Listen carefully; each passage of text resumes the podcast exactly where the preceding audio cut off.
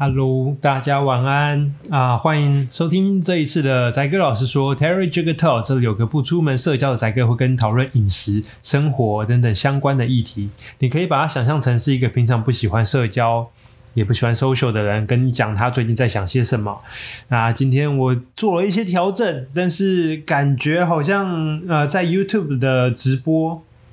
就是每个礼拜三，预计每个礼拜三的晚上七点我们会直播，可是好像每次设定都会有一点问题，出现了一些影音不同步啊，或者是呃，就是会 delay 的状况这样子。那希望这一次可以解决，但是目前我看起来是凶多吉少，好像是因为我的 Surface Laptop，就是我的电脑它没有显示卡，然后没办法去做硬体的加速这样子。那我用软体去算的话，它就会 delay。然后就会有落差这样子，感觉好像是这样啊，不知道，那就是到时候再看看，就是等直播录出来的效果以后，在 YouTube 上面直播看看。如果真的不行的话，未来可能都改成在 Facebook 上面的直播。好，那接着下来进入今天的重点主题。进入主题之前，就是我上次喝在直播的时候喝酒，我觉得蛮开心的，所以未来应该是会继续保持的，就是每次直播都边边喝酒边配小零食的概念这样子。好，那今天第一个主题就是外食的蛋白质好心酸。其实外食，我不知道大家就是我已经好一段时间没有好好的在吃外食了。那就是昨天，就是刚好在昨天，就是我因为我现在都断食嘛，大概都是一天一餐，只是我那一餐可能会吃很久，一餐吃四五个小时都有可能这样子，所以等于是。我的一餐是人家大概就是人家的一六八断食这样子，对，或者是一八六断食啊，就一餐吃六个小时也有可能。那我常常那一餐吃很多嘛，那嗯，昨天和我女朋友一起出门，然后要回去的时候，她就很喜欢吃火锅，她喜欢吃锅。那吃锅锅有那种小火锅，也有那种有点像三妈臭臭锅那种概念，然后找一个类似三妈臭臭锅的概念。然后我吃完那个锅，因为我很久没吃外食嘛，然后吃完那个锅，我就觉得真的是很心酸呐。它一一整个锅里面，肉肉是主菜，可是它肉主菜大概以我的经验，大概是六十克的肉，对，六十克的肉，连颗蛋都没有，一餐算下来大概就是只有二十克不到蛋白质。但是我整个吃完以后，我就觉得有够撑，对，因为它里面有汤嘛，然后也有那个碳水化合物，就有一些菠菜面啊，然后还有。蔬菜啊，这些东西，那吃下来很撑，但是一整餐下来只有二十克，我一餐吃下来大概二十克不到的蛋白质。可是我们平常一天到底要吃多少克蛋白质？我常常说，就是你几公斤就至少要吃几公斤的蛋白质。那今天做这节目，我特别查一下，哎，其实卫福部有建议哦，就是如果你体重是七十公斤的话，他会建议你吃你体重七十公斤乘以一点二。倍的蛋白质，也就是说你是七十公斤的男生的话，你就应该要吃八十四克的蛋白质。这是卫福部建议，这不是减糖饮食，也不是生酮饮食，也不是任何其他有的没的什么呃阿金饮食、高蛋白饮食，不是，这是卫福部建议的。很多人都会去 dis 说，哎呀，减糖饮食不健康啊，生酮饮食邪魔歪道啊。可是其实你真的拿数字去算出来，真正邪魔歪道的是我们平常的饮食习惯。我今天就算给大家看。假设我早我我说实在话，早餐可以不用算了，早餐几乎都是渣，就是 早餐唯一有营养就那颗蛋，大概就是七颗蛋白质，其他吐司不会有任何蛋白质，就只有油水和碳水化油脂和碳水化合物，而且那些油通常都不是一个很好的油，所以说早餐基本上我不列入计算啊，最多就那个火腿啊，那火腿的蛋白质有多高？说实在话。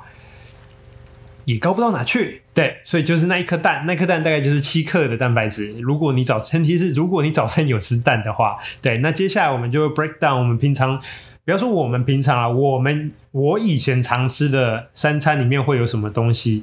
我常常觉得我们以前很常吃的话，可能炒饭算是一种，我还我们我觉得。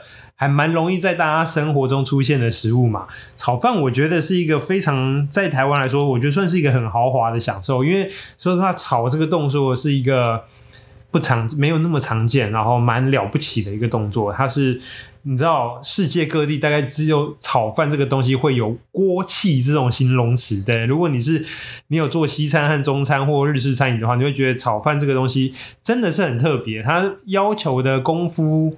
和那个规格设备在世界上，我觉得算是独独树一帜的这样子。但是炒饭。大概就只有那一颗蛋，七颗蛋白质，还有通常不到六十克的肉吧。大概就是，所以加起来再跟我昨天吃的锅差不多，不对，会比我昨天的锅还少。因为六十克的肉和一颗蛋，大概加起来就是二十克蛋白质。因为那个肉通常是猪肉，二十克不到的蛋白质。那至少我昨天吃那个锅，它可能还有还会有个。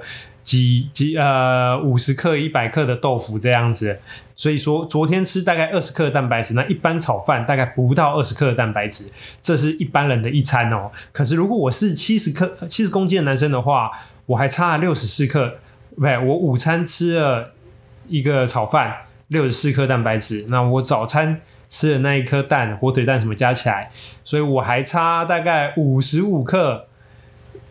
六十，呃，七，呃，等下，七十，七十乘以一点二是八十，八十四减掉二十，好，我们算高标二十，所以是六十四克，六十四克再减掉早餐的七克蛋是五十七克。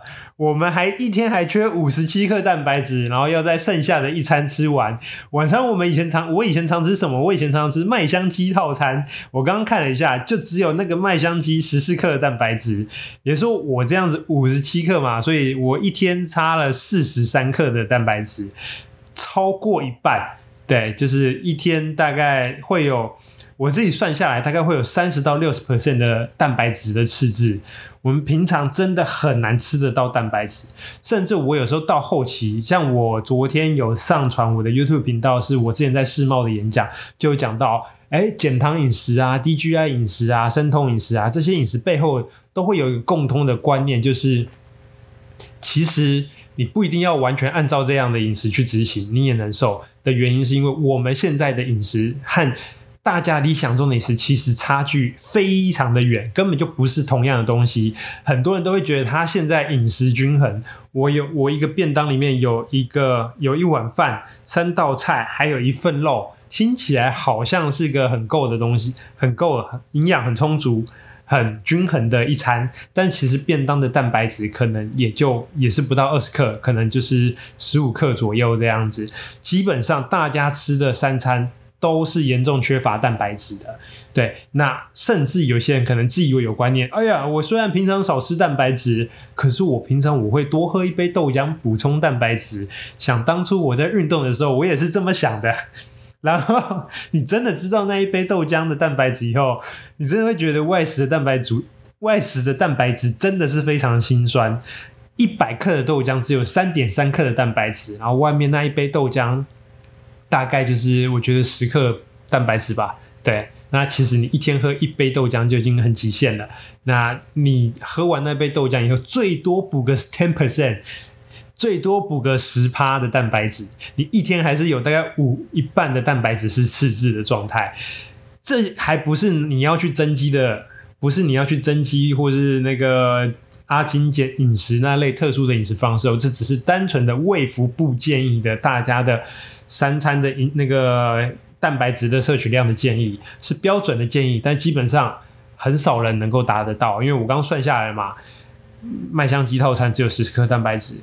那我不知道大家平常吃什么？有啦，我觉得就是呃吃嗯、有钱人吃的真的比较容易有补足到刚好够的蛋白质。像我刚刚看最近有一个很红的影片，好像是艾丽莎莎和她一个很有钱的朋友去吃她的三餐。然后他们午，我就看他们午餐吃，就有很多莓果啊，什么就是莓，不知道巴西莓那种，加上 yogurt，然后拍照上 IG 是很漂亮那一锅嘛，那一锅至少优优若它是还蛮富蛮富有蛋白质，光那一碗的蛋白质应该就有十几克吧，对，然后他们那个餐的肉也不多，但是应该那一他们的午餐就吃了。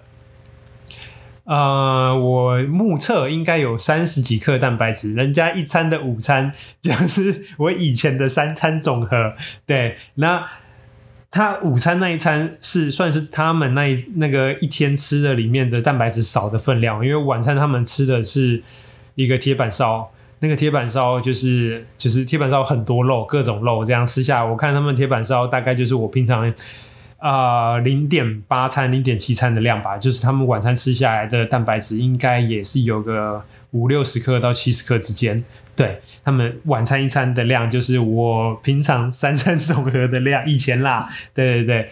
所以说，我觉得有些人的饮食的话，也不是说有些人的饮食，就是说你吃好一点的饮食会比较舒服一点的，就比较容易达到蛋白质的标准摄取。可是，一般的平均，譬如说，我们觉得一餐可能是要八十到一百三之间的，它蛋白质量可能就没那么够。例如说我我吃摩斯汉堡，我常常吃到。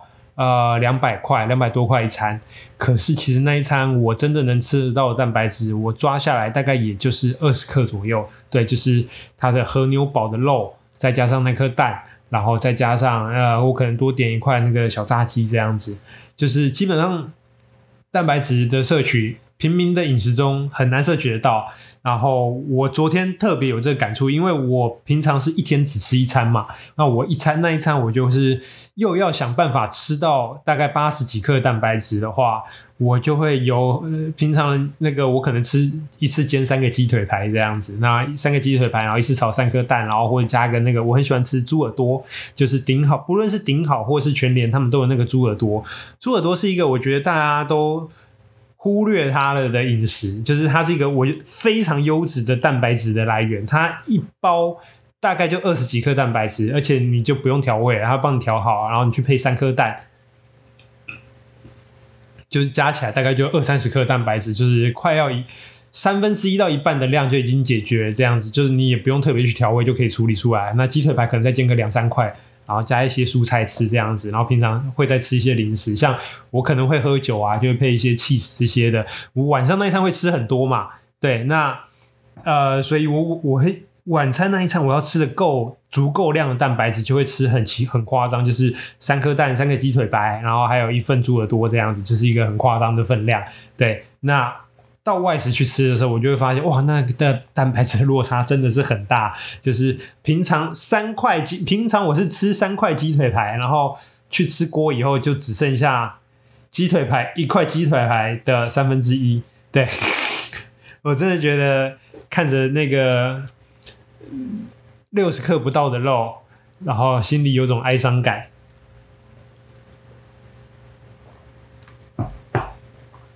所以说，就是大家平常在吃外食，我平常就是我之前就常常讲，外食真的就没那么方便，你很难去吃到足够量的那个你要的营养素。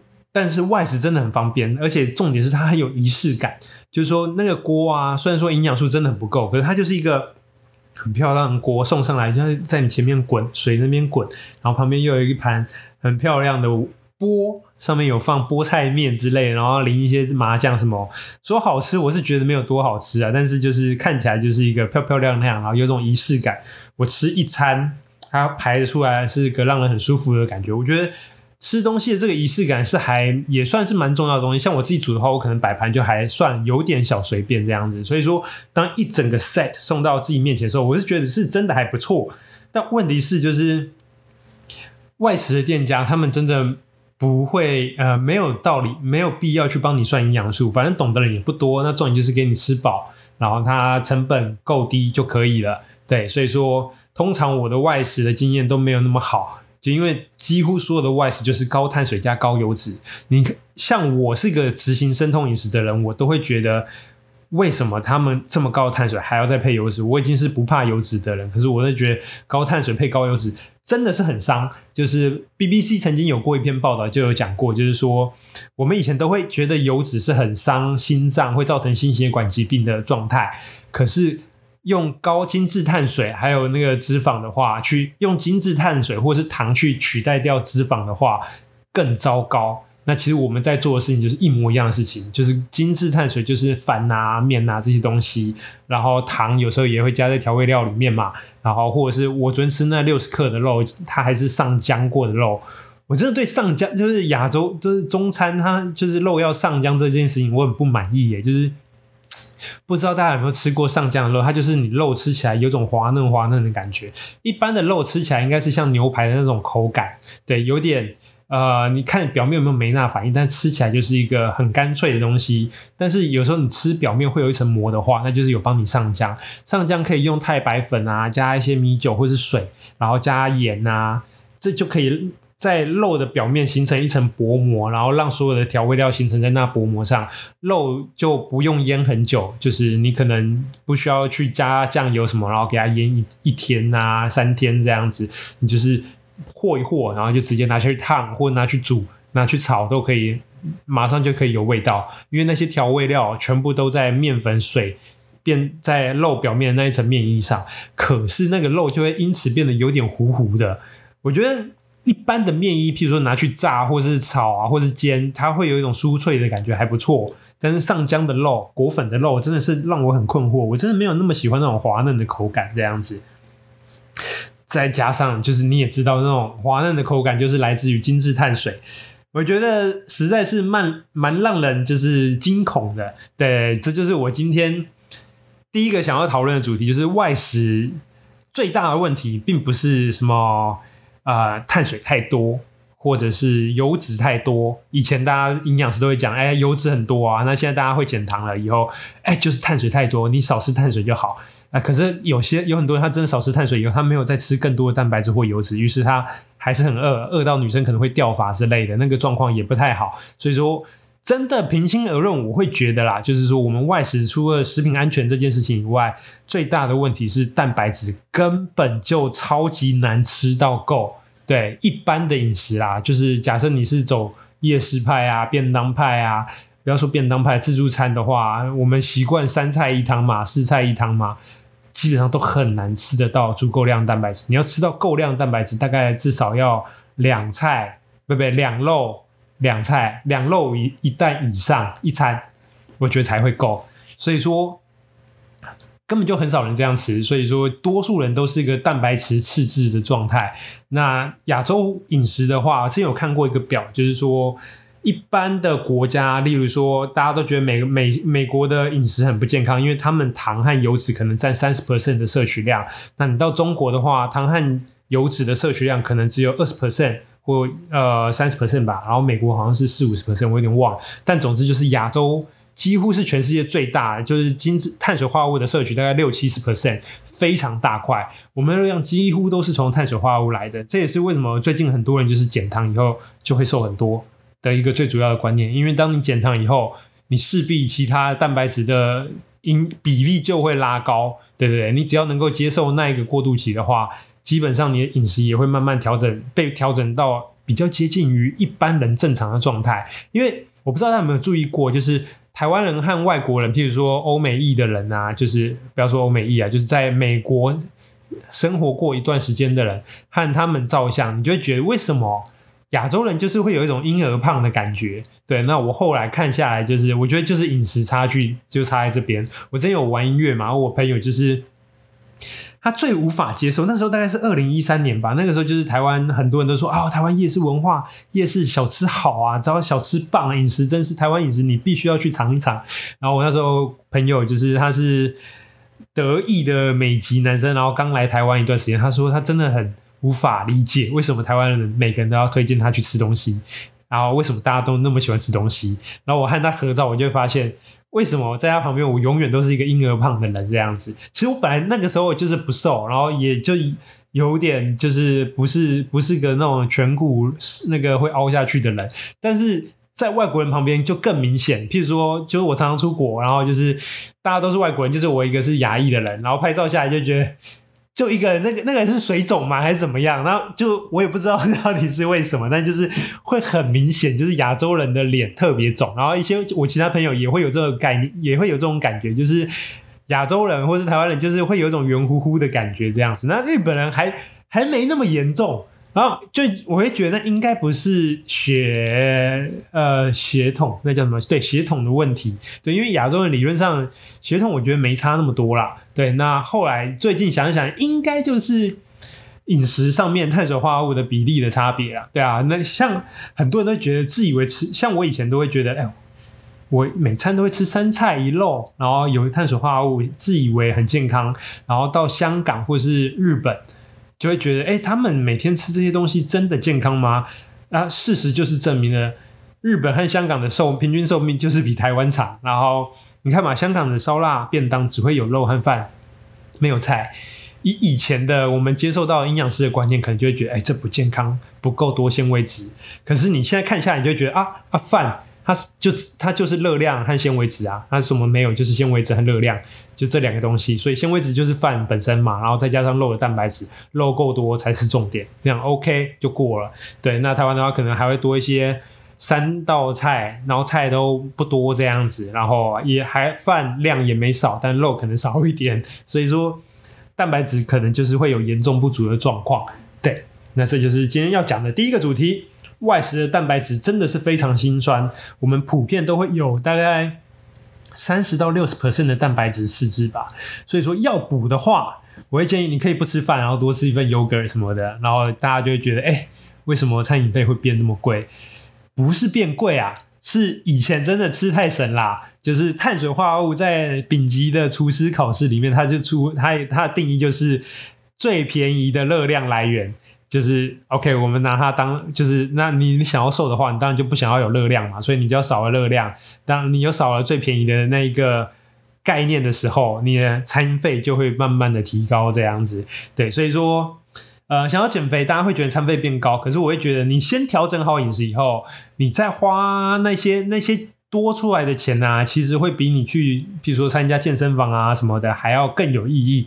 对，而且整个大家改过饮食状态以后，真的会觉得，嗯，精神状况变得更好，整个生活人生都变得好了起来呢。对，是一个我觉得算是一个非常好的投资，非常有投资报酬率的一个投资。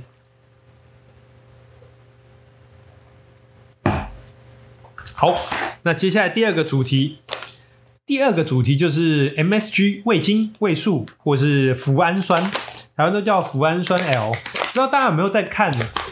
哎，我刚喝酒，喝酒我每次都会想要配一点东西吃，然后配我们的椰子脆片。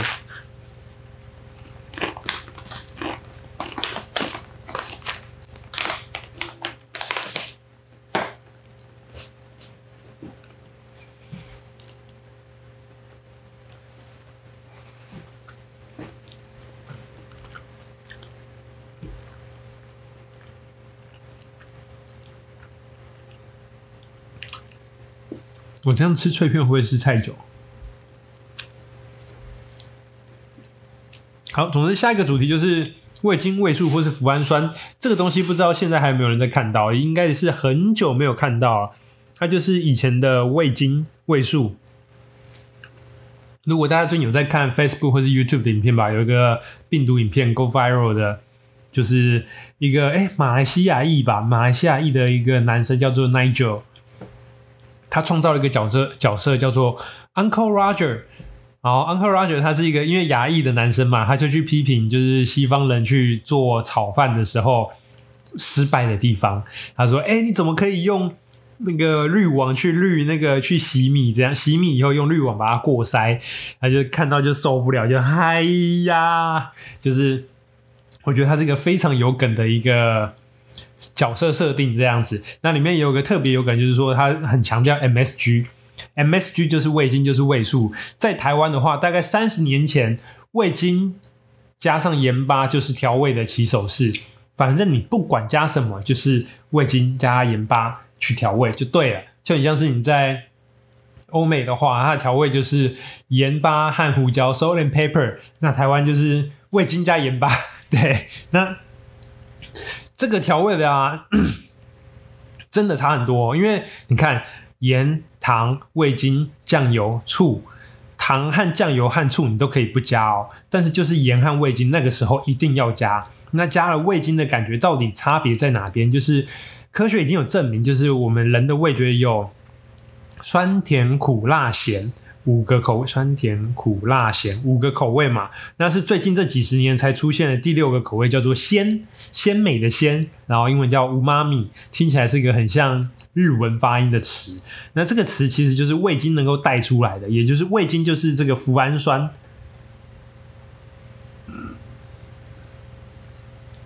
如果你不知道鲜味是什么的话，我很推荐你可以自己煮那个香菇鸡汤。你煮鸡汤类的东西啊。这我第一次煮，我印象很深刻。我大概是国中国二吧，还是国小，我有点忘了。然后就是香菇鸡汤要煮，就是香菇和鸡肉丢进去煮滚以后再调味就好了，就这么简单。那你问题是你调味的时候啊，那时候就先加盐巴。那个时候我已经有听过味精没那么好的故事，所以就没有加味精。然后就盐巴，我怎么加都会觉得味道是少了什么味道，然后不够好喝这样子。后来就啊加一下味精看看吧，然后就加一个哇，那个分数立刻从五十分变成八十分的香菇鸡汤，差别就是这么明显而巨大。就是加了味精，真的会让食物的鲜味被带出来。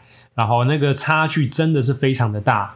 那问题是，大概二三十年前，台湾突然有一不可应该不只是台湾，我觉得世界各地都有一股风气，就是说，哎，味精不好，你食品加了 MSG，它是过度的调味，它不是一个非常健康的食品添加物。因为味素、味精、MSG 这个东西，它就是食品添加物。食品添加物就是 FDA 有认证，就是它就是，哎，它算是人可以吃的食物，还是？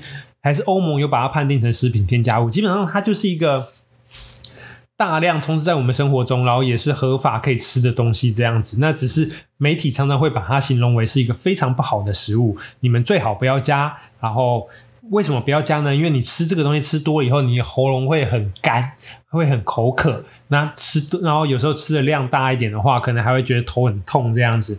一开始会出来这个消息就是。很多西方人他们在中餐店、快炒店吃的时候啊，就是华人街吃那些 呃广东餐厅啊、广州炒面那些东西，吃一吃吃一吃，然后有些人就会觉得，哎、喉咙好干啊，头会痛啊，然后他们可能觉得那是 MSG 的问题这样子。那就是后来就是有这股风潮，就是说我们应该要尽可能的避免掉 MSG，我们要尽可能避免掉不吃味素、味精。可是那个时候我们那亚洲人就是你知道。由奢入俭难呐、啊，就是大家已经被 MSG，大家已经被味素训练了啊！我知道鲜味是什么，当我我知道香菇鸡汤就应该有这个鲜味，当我喝到没有加 MSG 的鸡汤的时候，它没这个鲜味，我就不能接受，我就会觉得它不够好喝。这是一个我觉得还蛮普遍的事实。那那个时候大概是呃二十年前吧，各个开始有一系一系列餐厅标榜本店不用 MSG。本店不，本店食品不加味精，然后去喝吃几家，我就会发现有一些就是吃起来跟一般的以前习惯饮食没什么差，有一些就有够难吃，有够难吃。以我现在的背景，我知道就是会难吃的，会难吃的原因就是因为他们没有加味精。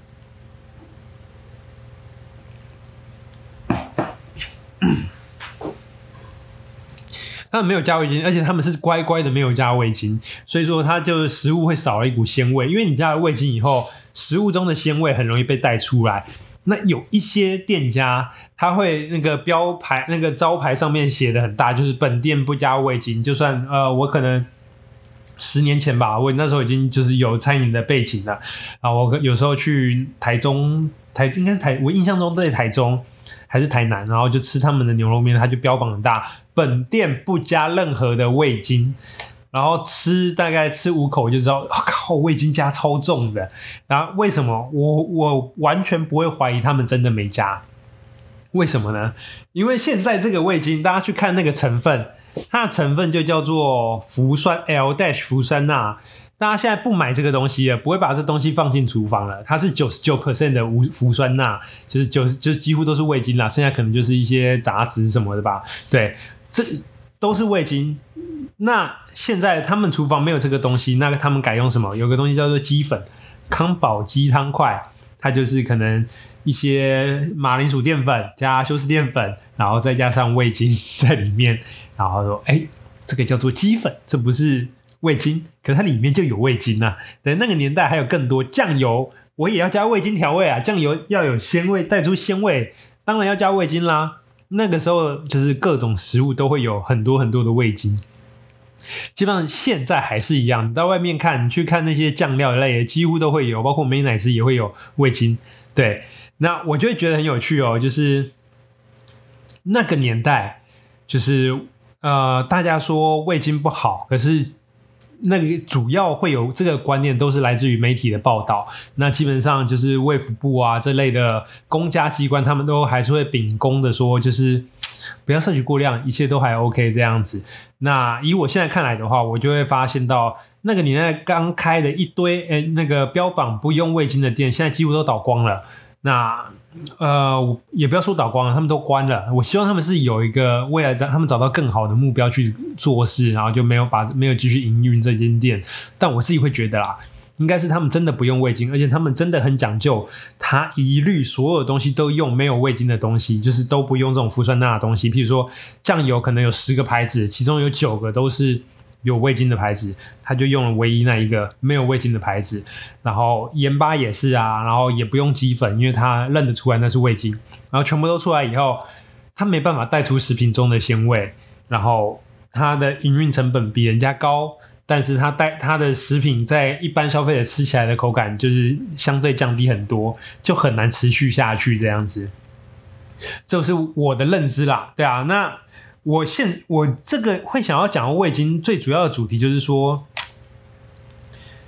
现在大家都不用这个，然后都改用鸡粉代替代替，然后还是有很多人在说味精不好，你们是不是加很多味精？然后真的你在外面听得到一些厂商、一些店家就会说我们没有在用味精，然后里面一堆调味料。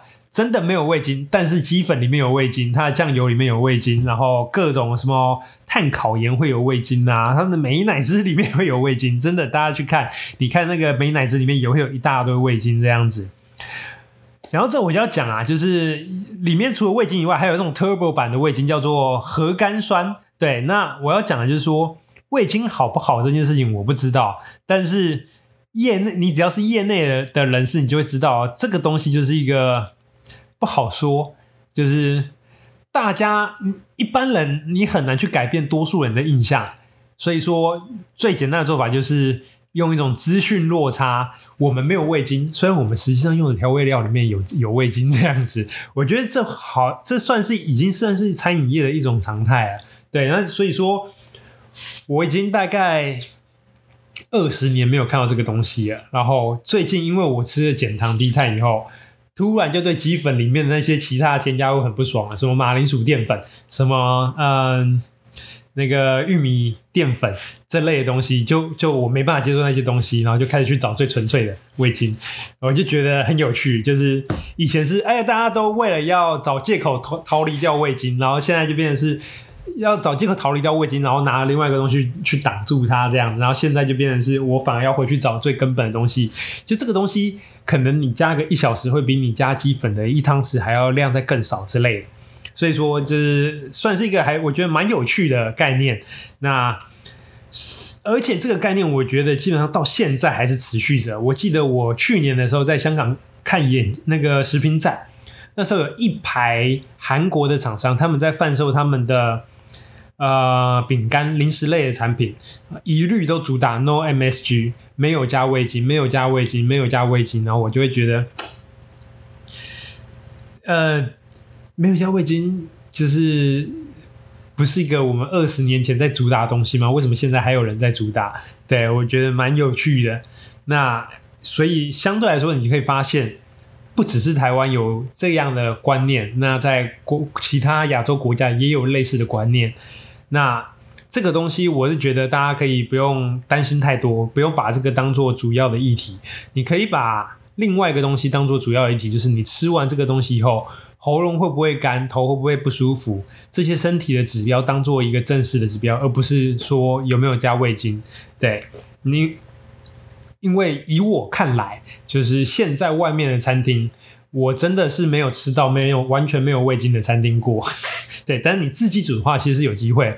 例如说，你吃牛排的话，是可以完全不需要加味精，就是超级像我自己煮，我是真的很常不加味精那类东西。就是我煎牛排，我就不加味精，然后我煎鲑鱼，我也是不会加味精。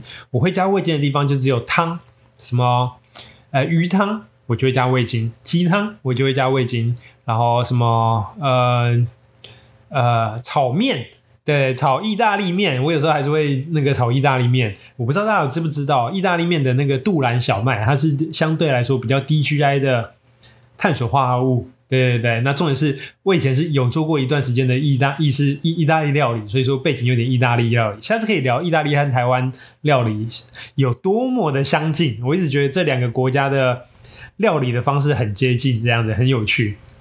，Anyway，就是我加那种呃意大利面，我会加，还有什么东西我会加？我想想看，基本上就这些了。那如果你是做西式料理的话，你会发现其实加的机会很少。例如说牛排你不会加嘛，然后还有什么呃那个披萨你也不会加，因为那个 cheese 它已经有味道了。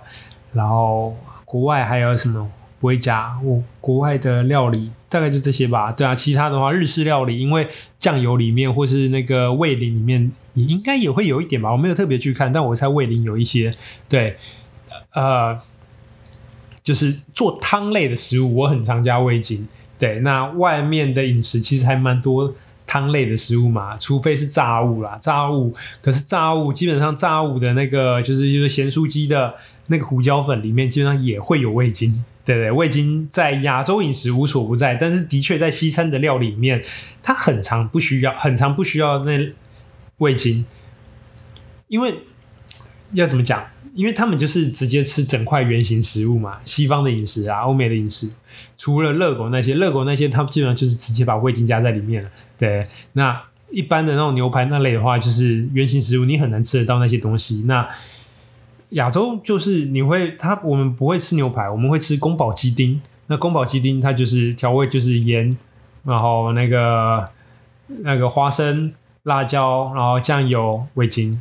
然后可能看你要不要加糖这样子，对，就是会有很多调味料这样子，然后可能还加一点那勾芡，把它勾把那个酱汁收的稠一点这样子。对，这就是东方和西方的差别吧。就是味精的确是在台呃亚洲炒起来的议题，那也的确是亚洲比较容易有味精这个东西这样子。但是它，我觉得它不是加不加这个东西，不见得是指标啦，而应该是那个你吃起来会不会不太舒服。当做一个指标，因为就是它真的是一个非常泛滥的东西，这样子。嗯，好，那下一个议题主题就是最近真的觉得年纪越大会越顽固，就是我最近有发现自己的想法越来越不符合大众大众的观念。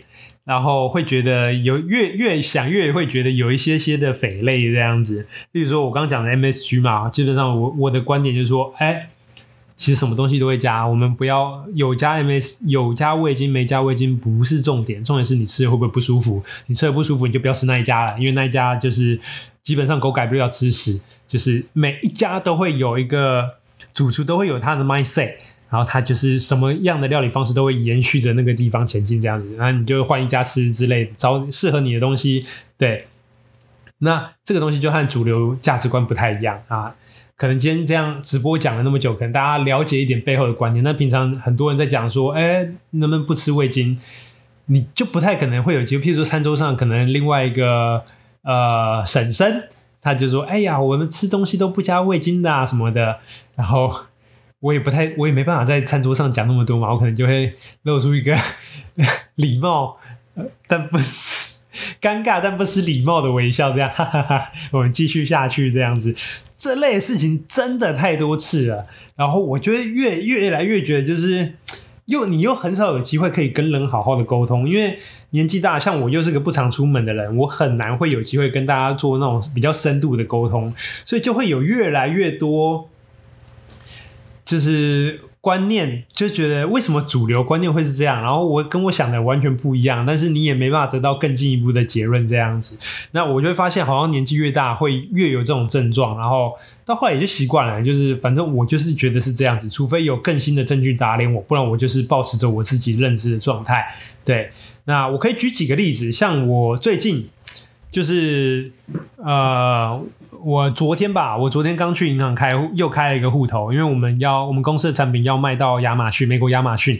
可是因为我们现在公司是不是公司，它是行号，行号就是个人的无限责任这样子。那到国外的话，他们只认有限公司，因为就是行号这个概念，好像算是台湾比较特有的概念，所以国外都还是希望有限公司。好，所以我就去要去申请一个有限公司，然后去申请一个新的银行户头。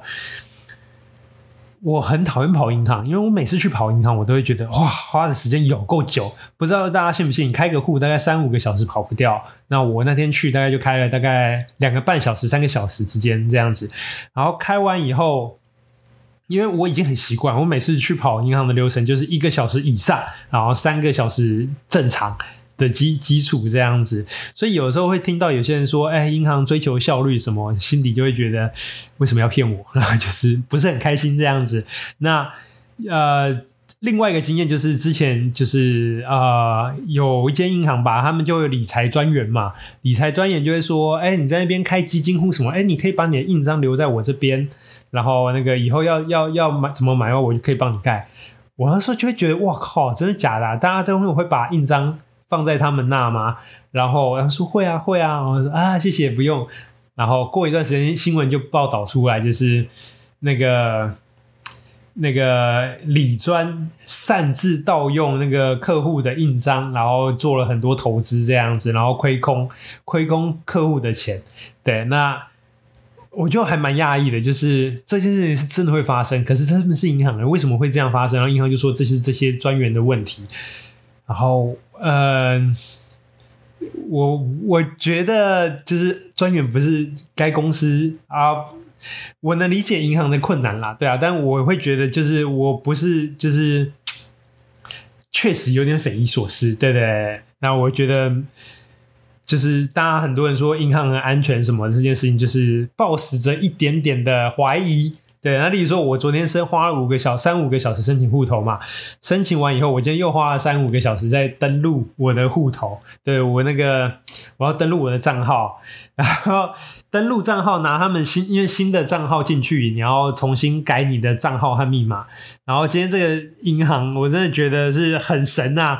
它真的是突破我的三观这样子。它因为银行，我们就是有时候我们申请密码会有一些限制嘛，例如说你不能用，你不能用那个全部都是数字，你也不能，你需要里面有数字，有英文啊，有时候还要你要有英文大小写，有数字，有时候还要英文大小写。都要有数字，也要有，还要有标点符号才可以。对，那这个今天这银行特别的了不起，他说你的账号密码只能有字母，还有那个数字，然后大小写也有差别。对，但问题是你的字母和数字不能有连号，也不能有那个连续的数字，也就是说一二三四五不可以。一二不可以，或者是叠字的一一不可以，然后 A A 不可以，A B 也不行。我真的是听起来好像没什么，我就会发现，哎、我叫 Terry 啊，我是 T E R R Y，有两个 R，两个 R 不行。然后你怎么可能？就是一般我我无法理解这件事情。然后就我觉得应该不是因为那两个 R 吧。然后就试了老半天，怎么试都不行。然后我就打了电话才发现，哎、真的是这个不行，那个也不行的，就是生两个叠字的 R R 也不行。然后或者是你是有 A B 的病，譬如说可能有些人叫 aberdin Everything 的话 A B 开头不行。对，那譬如说有，我觉得一堆人的英文字，它都英文名称它都会有叠字，例如说 Sherry 呀、啊，然后 Jerry 呀、啊、这些两个 R 字 R 字 double R 字背的一一大堆这些类的字。都是菜奇亚名，然后都不行。然后我就是等了两个小时，然后好不容易等到他们的客服回电给我，然后是，我终于好不容易登录进去了。然后结果后来发现，哎，那个当初发卡的那个银行，我们那个分行点，他忘了，他少，他应该要给我四张密码函，他少给我一张，因为那个银行就是你要有一个登录的密码，还有一个登录的卡片的密码。还有一个管理者的登录密码，还有一个管理者的卡片密码，总共四个。然后他只给了我三个密码，少了一个。啊，我就会觉得 为什么这类事情这么荒谬，这么多啊？啊，就是不太能够接受。对，就是。年纪越大，就遇到这类事情越多。其实我我能理解为什么银行要做这些事情，因为他一定是遇到太多人要设定一二三四五这类的事情，然后也有太多人跟他们抱怨，哎，他们密码被破解什么。我相信他们遇到这类事情，然后为了避免这件事情，他们就统一直接把它改掉这样子。我觉得长辈很容易有这逻辑。我在我记得我那时候大学毕业的时候，我爸跟我说。就是哎，不，我大学刚上大学的时候，我爸买了个摩托车给我嘛，然后说，哎，摩托车如果要怕那个不要被偷的话，最好的方法就是不要骑出门，不要太常骑出门，然后就傻眼，对，我就嗯，听起来好像是有点道理。但问题是，总觉得哪里怪怪，因为你如果怕被偷，不要骑出门的话，那你干脆就不要买，不就是更不会被偷吗？这个逻辑我觉得没有很成立啊。对啊，那怕被偷不是说上锁，也不是什么放在显眼的地方，是不要骑出门。然后的确用用他们那套逻辑，的确可以减少很多被偷的几率，但是好像就有点本末倒置的概念。那我会觉得，其实有很多时候都我都会觉得，我们的管理者就是大。大咖的人们的管理者都会有这类的观，同样的观念，就是说有点为了要控管一切的问题点，所以就是有一点点的本末倒置。例如说，我之前说的，呃，你就算你这个食物食物真的有那个功用，你也不能宣称它有那个功用，因为这个就叫宣称疗效或是怎么样的，你不能讲。对，那所以呃，为什为什么国外可以讲，台湾不能讲？因为台湾可以讲以后，真的有很多厂商就会掰一堆。呃，掰很多可能让人家不太能够接受的东西，例如说，呃，假设啦，一个食物叫做菊苣纤维，它是一个原料，然后那个它可以帮助那个肠胃道蠕动，然后一个食品里面它加了百分之零点一的菊苣纤维，他就说我这个能够帮助消化，帮助蠕动，然后。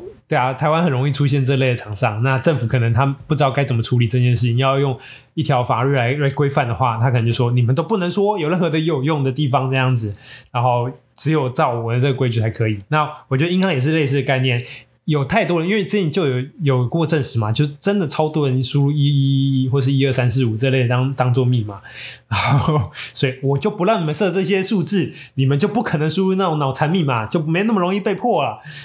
但我就会觉得，哇靠！新账号、新的账密真的是非常难设定啊。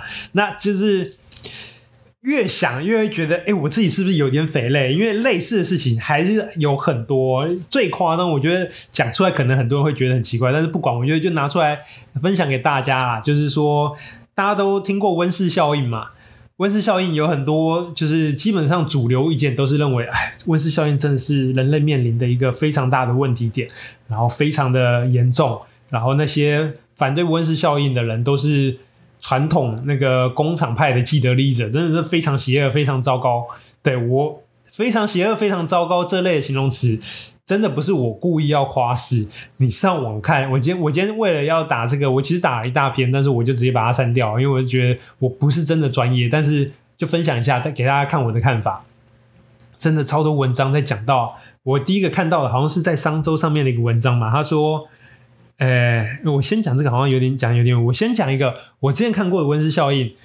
第一次触发了我温室效应到底是真的还假的念头，因为我小时候也会觉得它是真的，它是人类遇到的问题，因为我也没有太会研究。但是我那时候第一次看到的是，好像是来自火星的一个科学家吧，就是那是一个书名啦，他基本上他是一个诺贝尔学诺贝尔奖的得主，然后诺贝尔而且是科学类的诺贝尔奖得主，然后他就是说温室很多东西他都觉得非常的荒谬，就是有他讲的其中两个。是他讲的吗？呃，好，先讲温室效应。他讲的最，他觉得最荒谬的就是温室效应。温室效应以他来说，他有两个最主要的命，他目前看到最主要的命题。第一个是说，呃，我们臭氧层破了一个洞，所以说那个很容易，那个太阳光很容易过来，再从透过那个洞，然后让地球累积更多的热能。所以说，我们用了越多不不正常的气体的话，就会让那个洞越大。可是那个臭氧层啊，它是 O3 嘛？你知道臭氧 O3，它的它里面那一本书里面讲的就是说，臭氧它形成的条件就是氧气被紫外线照到以后，它就会变成臭氧。所以说臭氧层它不会破洞，它只是那一块比较薄一点，那一块比较薄一点不代表破洞。我不知道大家有没有听懂那个意思，也就是说臭氧层根本不可能破洞，你烧再多的气体。除非地球没有氧气，或是太阳不再提供紫外线，那不然的话，臭氧层永远不会破洞。我跟他说，哇，整个就是非常的震撼，只是因为毕竟人家是诺贝尔奖的得主这样子，然后相我就还蛮相信这一套理论的，就觉得，哎，对啊，我以前一直以为就是有害气体会害那个臭氧层破洞越来越大，其实根本没有这个可能性。然后第二个可能性就是二氧化碳那个浓度越高的话。就是那个它越能够吸收那个热辐射，所以温度可能越高。然后这有两个命题，就是几个验证的方向，就是第一个是那个人类过去这三五十年已经侦测到这些数字，然后一直都是一个呃。一直都是一个气温微微往上的状态。说到这里，我就会觉得。啊，我在台湾我没有觉得啊，我觉得就是有时候冷，有时候热这样子。我自己的感觉就是，今年天气很热的时候，温室效应要来啦，非常的危险呐。暖冬又是暖冬，温室效应真的很危险呐。然后今年超级冷，就是这是圣婴现象啊。这这个那个我们人类这反正很圣婴现象，就是极端气候又是人类害的，人类的文明怎样怎样，所以导致圣婴现象。人类的文明怎样，所以天气变冷，然后人类的。文明怎样怎样，所以导致天气变热，我就觉得哎、好像怪怪的。对，然后看完那一本书以后，就让我联想到这件事情，然后我自己的体感。那我三不五时会看到一些数据说，哎、一些科学家他们真的觉得很危险这样子。那在那一本就是诺贝尔科学奖的得主，他他反他反驳这个观点的原因是说，地球总共有五十亿的历史，五十亿年的历史里面。没有温没有温室效应的烦恼，冰河期的烦恼远远大于温室效应，有好几次冰河期，所以在他看来，与其担心冰河期，与其担心温室效应，不如先担心冰河期这件事情。对，还有第二个就是我，嗯、嗯、他甚至觉得我们应该要学习怎么样再创造更多的温室效应，才能够。让冰河期来的时候，人类有一个新的手段可以让地球暖一点之类的。对，那个说法也是让我，呃，怎么会这么特别这样子？然后后来又看到另外一个，就是 BBC 的啊拍的纪录片，说温室效应其实是骗人的。对，这两个基本上这两个东西都是比较特别的概念。然后，呃，主它不是主流说法。对，就是 BBC 的那个那个。纪录片就说，哎，其实人类创造出来的二那个二氧化碳是大那个大气里面不百分之百分之一吧，百分之一到百分之三之间，就是一个非常低的数字，它可以甚至列入不计。那还有一些其他支持温室效应的说法，就是说什么有很多科学家他们认那个联署啊。然后他们就去问那些科学家，然后就发现有一些科学家根本不知道他们被列进去，那或者是被列进去的科学家，他的专业根本就不是那一类的，就不是不是气候类啊，也不是化学类的那个得主，他可能是文学奖之类的得主这样子。就我我可能对于温室效应这件事情，我就会觉得，OK，我会去做，但我不会那么的百分之百相信。对，就是我平常出门的话，就是。就能坐大众交通工具就坐大众交通工具这样子，我也比较喜欢大众交通工具，我很讨厌开车。对，那就是也会尽量选那种无铅汽油那类的东西，基本上能执行温那个减碳这类的事情，我都会觉得是好的。就是毕毕竟是节约节能这件事情，我觉得算是。建基于它基本上就是一种美德啦，建基于亚洲的一种美，对我来说是一种美德的道德观这样子，我还是会做，但是我不会拿它出来讨论，然后也不会觉得它是一个很值得去捧出来的主轴，对，但是有这个质疑点在我的心里面，你就是很容易三不五时的看到一些那个特殊的。人就是，譬如说，哎、要救救救地球暖化，然后我就会觉得，地球暖化是可能三十年前幼稚园 贴在那个海报上面就已经看得到东西，然后三十年后还在讲，对，然后可是三十这三十年间，其实人们有做还蛮多事情的，然后议题还是在那，然后几乎每一个讨论温室效应的人都也都。能够能也都承认人类还无法完全理解温室效应这件事情，所以我就觉得温室效应这个东西在我心里是一个质疑的感觉，保保持着怀疑，不会否认，也不会承，也没有那么快承认这样子。然后还有很更多其他的啊，例如说，我忘了是也是那个科学家还是格林斯潘讲到提到，就是说还是另外还是阿诺讲的，就是。呃，现在美国、台湾也是最大的问题。譬如说，大家都会讨论司法不公啊，怎样很不好什么。可是最大问题其实是监狱爆满，而不是司法制度的问题。就是说，我们很常关，譬如说前阵子台湾很常讨论关注在 Face 这一块，可是真的火烧眉毛的问题，可能是监狱爆满，然后他可能没有办法执行到他应有的工作这件事情，这样子。Face 可能一年影响的人可能是十个不到，但是可能监狱的人的话，可能好几百个、好几千个以上。那到底应该要讨论哪个议题？基本上媒体都会往那种比较大的生死的议题，所以说 Face 它就是变成不断的是镁光灯的焦点，然后大家一直在谈论，然后真正重要事情可能不见得有那么，或者是不要说重要，真正有更有投资报酬率，哎，讲投资报酬率好像也不对，因为毕竟人命。呃，首先我先讲啊，不管 face 不 face，基本上法官不太判死刑啦，对对，所以说人命这件事情也不在那个讨论之内。对，我觉得暂时还不在讨论之内。就是我觉得在同样的时间点，这个时间点你去讨论监狱如何调节呃改善那个监狱爆满的问题和 face 的问题，我觉得改善监狱爆满的问题的投资报酬率可以比较高，大概是这样的概念。对，那基本上我这个东西说出来以后，就也有点匪类，所以说。年纪越大，就会越呃，可能越有一些自己的想法，或者是也可能被人家灌输的啦。然后会跟也越容易出现一些跟主流不太一样的想法。那主流跟主流不一样的想法这件事情，你说好一听好听一点是呃有自己的看法，有自己的想法。然后说难听一点，你可能就会变成是老还颠之类的。我觉得会有点这样的状况。例如说，像哎，我说减肥是就是我的观念就。会跟生酮的人不一样，也跟减糖的人不一样，也跟一般啊最最大众的少吃多动也不一样。那基本上这三个我都试过了，那这三个我都觉得有用，有用，没用。然后这两个有用的原因，我我用别的方式也可以得满足到它的有用。所以说到我自己有一套我自己的看法，然后建基出来的一个模型这样子，但就是。年纪越大越顽固，然后我想得到的解决这个顽固的方法，就是因为最大问题其实是你很更难缺少沟通啦，所以说做这个直播我觉得也是不错。如果大家有任何的看法，可以打我的脸花，非常欢迎。就是我很喜欢良性的讨论，然后恶性的 diss 也 OK。对，我我看多了，然后就是嗯还能接受，我没有我没有太讨我。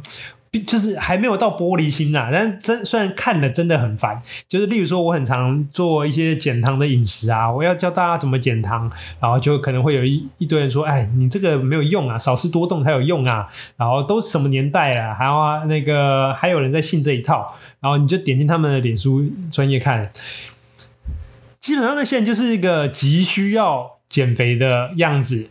或者是他可能年纪很轻，然后根本还没有需要到减肥，就是感觉代感觉代谢非常旺盛的年纪这样子。针对这两个这两个族群，我都会觉得到底是哪来的自信讲这些话这样子？特别是就是急需要减肥的那些人这样子，这种人还蛮多的。然后就是这种人是持反对意见的大概六成吧。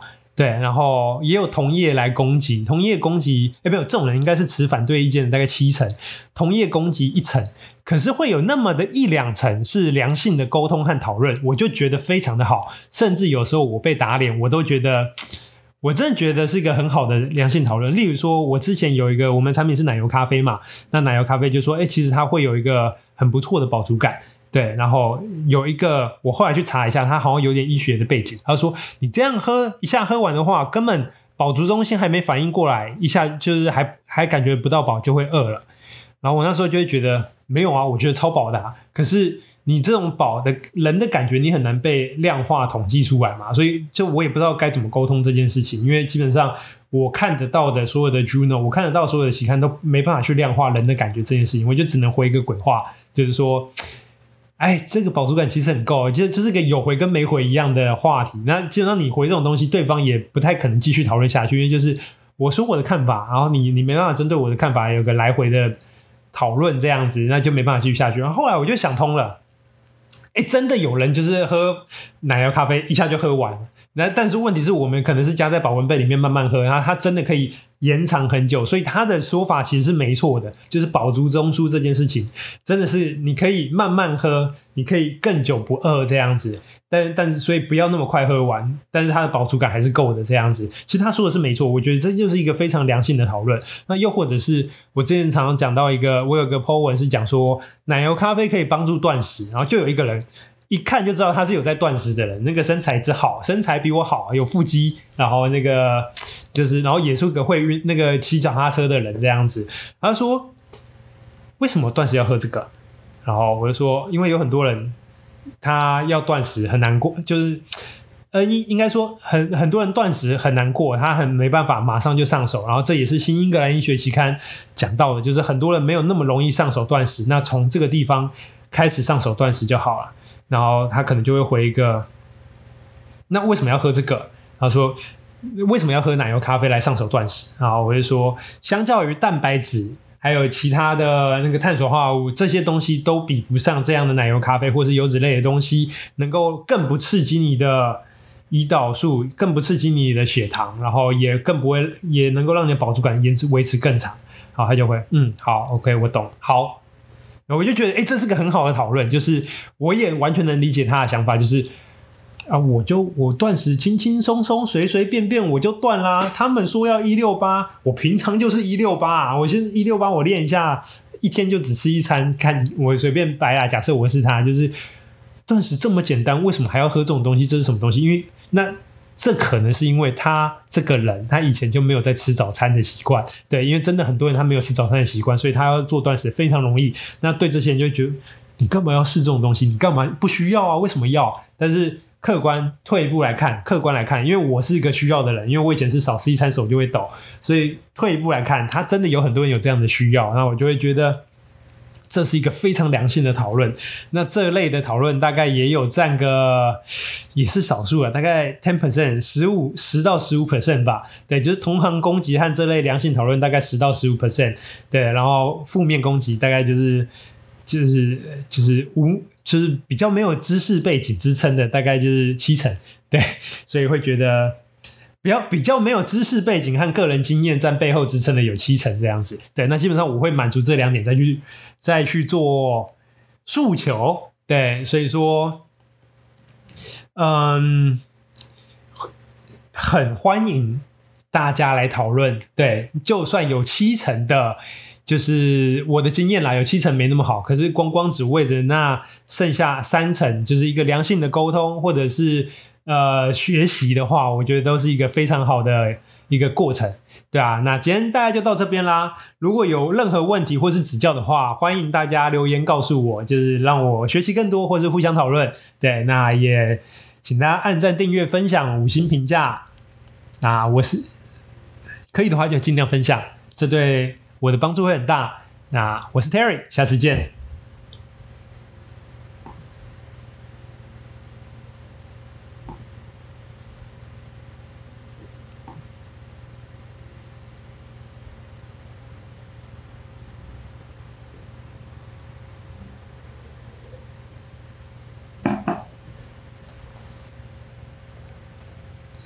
喂，喂，老先生你好，我的同事找嘿，你好。